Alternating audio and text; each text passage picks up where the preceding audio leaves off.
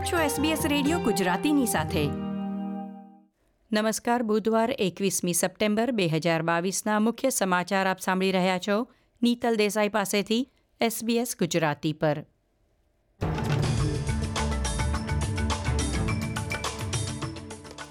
આજના મુખ્ય સમાચાર, મેલબર્ન પાસે સ્કૂલ બસ અને ટ્રક અથડાતા ગંભીર અકસ્માત, ચાઇલ્ડ કેરના વધતા ખર્ચની તપાસ માટે સમીક્ષા સમિતિની રચના બે હજાર અગિયાર પછી પ્રથમ વખત ઓસ્ટ્રેલિયા અને ન્યૂઝીલેન્ડની રાષ્ટ્રીય ફૂટબોલ ટીમો વચ્ચે મેચ રમાશે.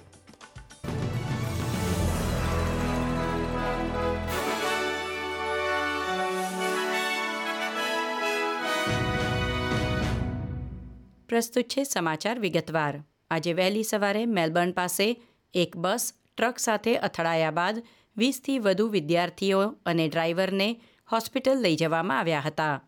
બેલેરેટની લોરેટો કોલેજના સત્યાવીસ વિદ્યાર્થીઓને લઈ જતી બસ લગભગ સવારના સવા ત્રણ વાગ્યે એરપોર્ટ જવા નીકળી હતી, ત્યારે વેસ્ટર્ન હાઈવે પર અકસ્માત થયો હતો. એક કિશોરી અને ડ્રાઈવરને ગંભીર ઈજાઓ સાથે હોસ્પિટલમાં દાખલ કરવામાં આવ્યા છે. અન્ય મુસાફરોની સાવચેતી તરીકે હોસ્પિટલમાં દેખરેખ કરવામાં આવી રહી છે. ફ્લોરિડામાં કેનેડી સ્પેસ સેન્ટર ખાતે નાસા સ્પેસ કેમ્પ માટે સ્કૂલ ટ્રીપ જઈ રહી હતી. તેથી વિદ્યાર્થીઓ અને શિક્ષકો મેલબર્ન એરપોર્ટ તરફ જઈ રહ્યા હતા. ફેડરલ સરકારે ચાઇલ્ડ કેરના વધતા ખર્ચ પર બાર મહિના માટે તપાસ બેસાડી છે. તે માટે ઓક્ટોબરના બજેટમાં લગભગ અગિયાર મિલિયન ડોલર પણ ફાળવવામાં આવ્યા છે. ઓસ્ટ્રેલિયામાં પાછલા આઠ વર્ષમાં ચાઇલ્ડ કેર ખર્ચમાં એકતાળીસ ટકાનો ઉછાળો આવ્યો છે. તેથી તપાસના ભાગરૂપે એ ટ્રિપલ સી ચાઇલ્ડ કેરના વધતા ખર્ચ માટે જવાબદાર પરિબળોની તપાસ કરશે.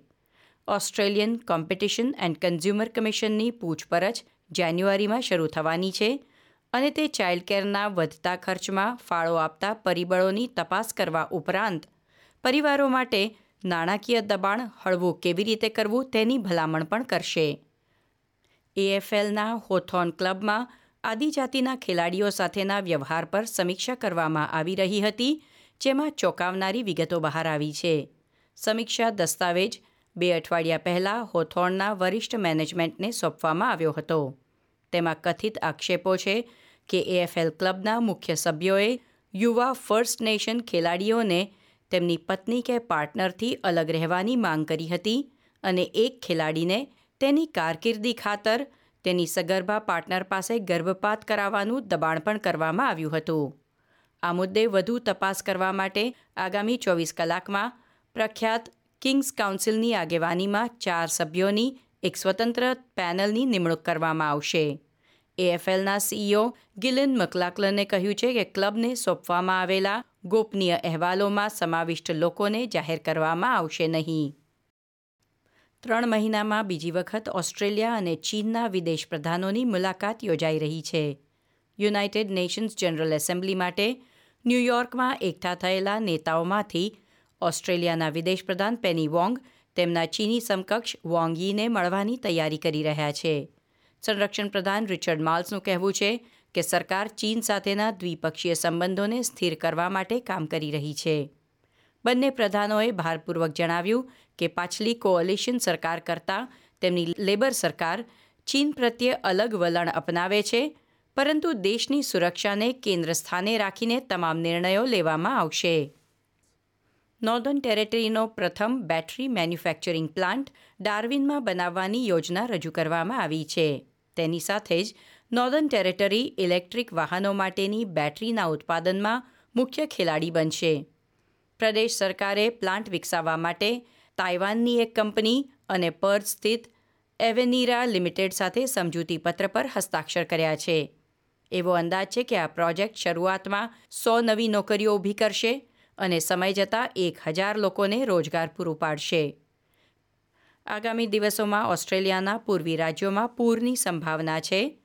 લા નીનિયાની ત્રીજી લહેર સાથે ફરી એકવાર અતિશય વરસાદની આગાહી કરવામાં આવી છે. નીચા દબાણવાળા હવામાનને પગલે આજથી દક્ષિણ પૂર્વમાં વરસાદ અને વાવાઝોડાની આગાહી છે.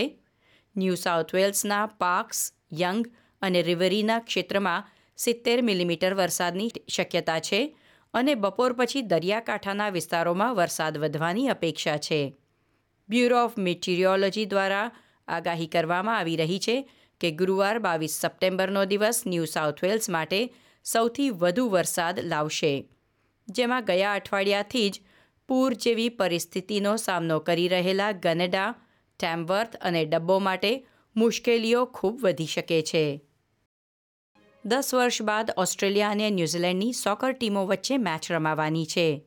બે હજાર અગિયારમાં પાડોશી દેશોની ફૂટબોલ ટીમો વચ્ચે રમાયેલ મેચ પછી આવતીકાલ બાવીસ સપ્ટેમ્બર એટલે કે એક દાયકા પછી ક્વીન્સલેન્ડમાં એક મેચ યોજાઈ રહી છે. આ સાથે આજના સમાચાર સમાપ્ત થયા.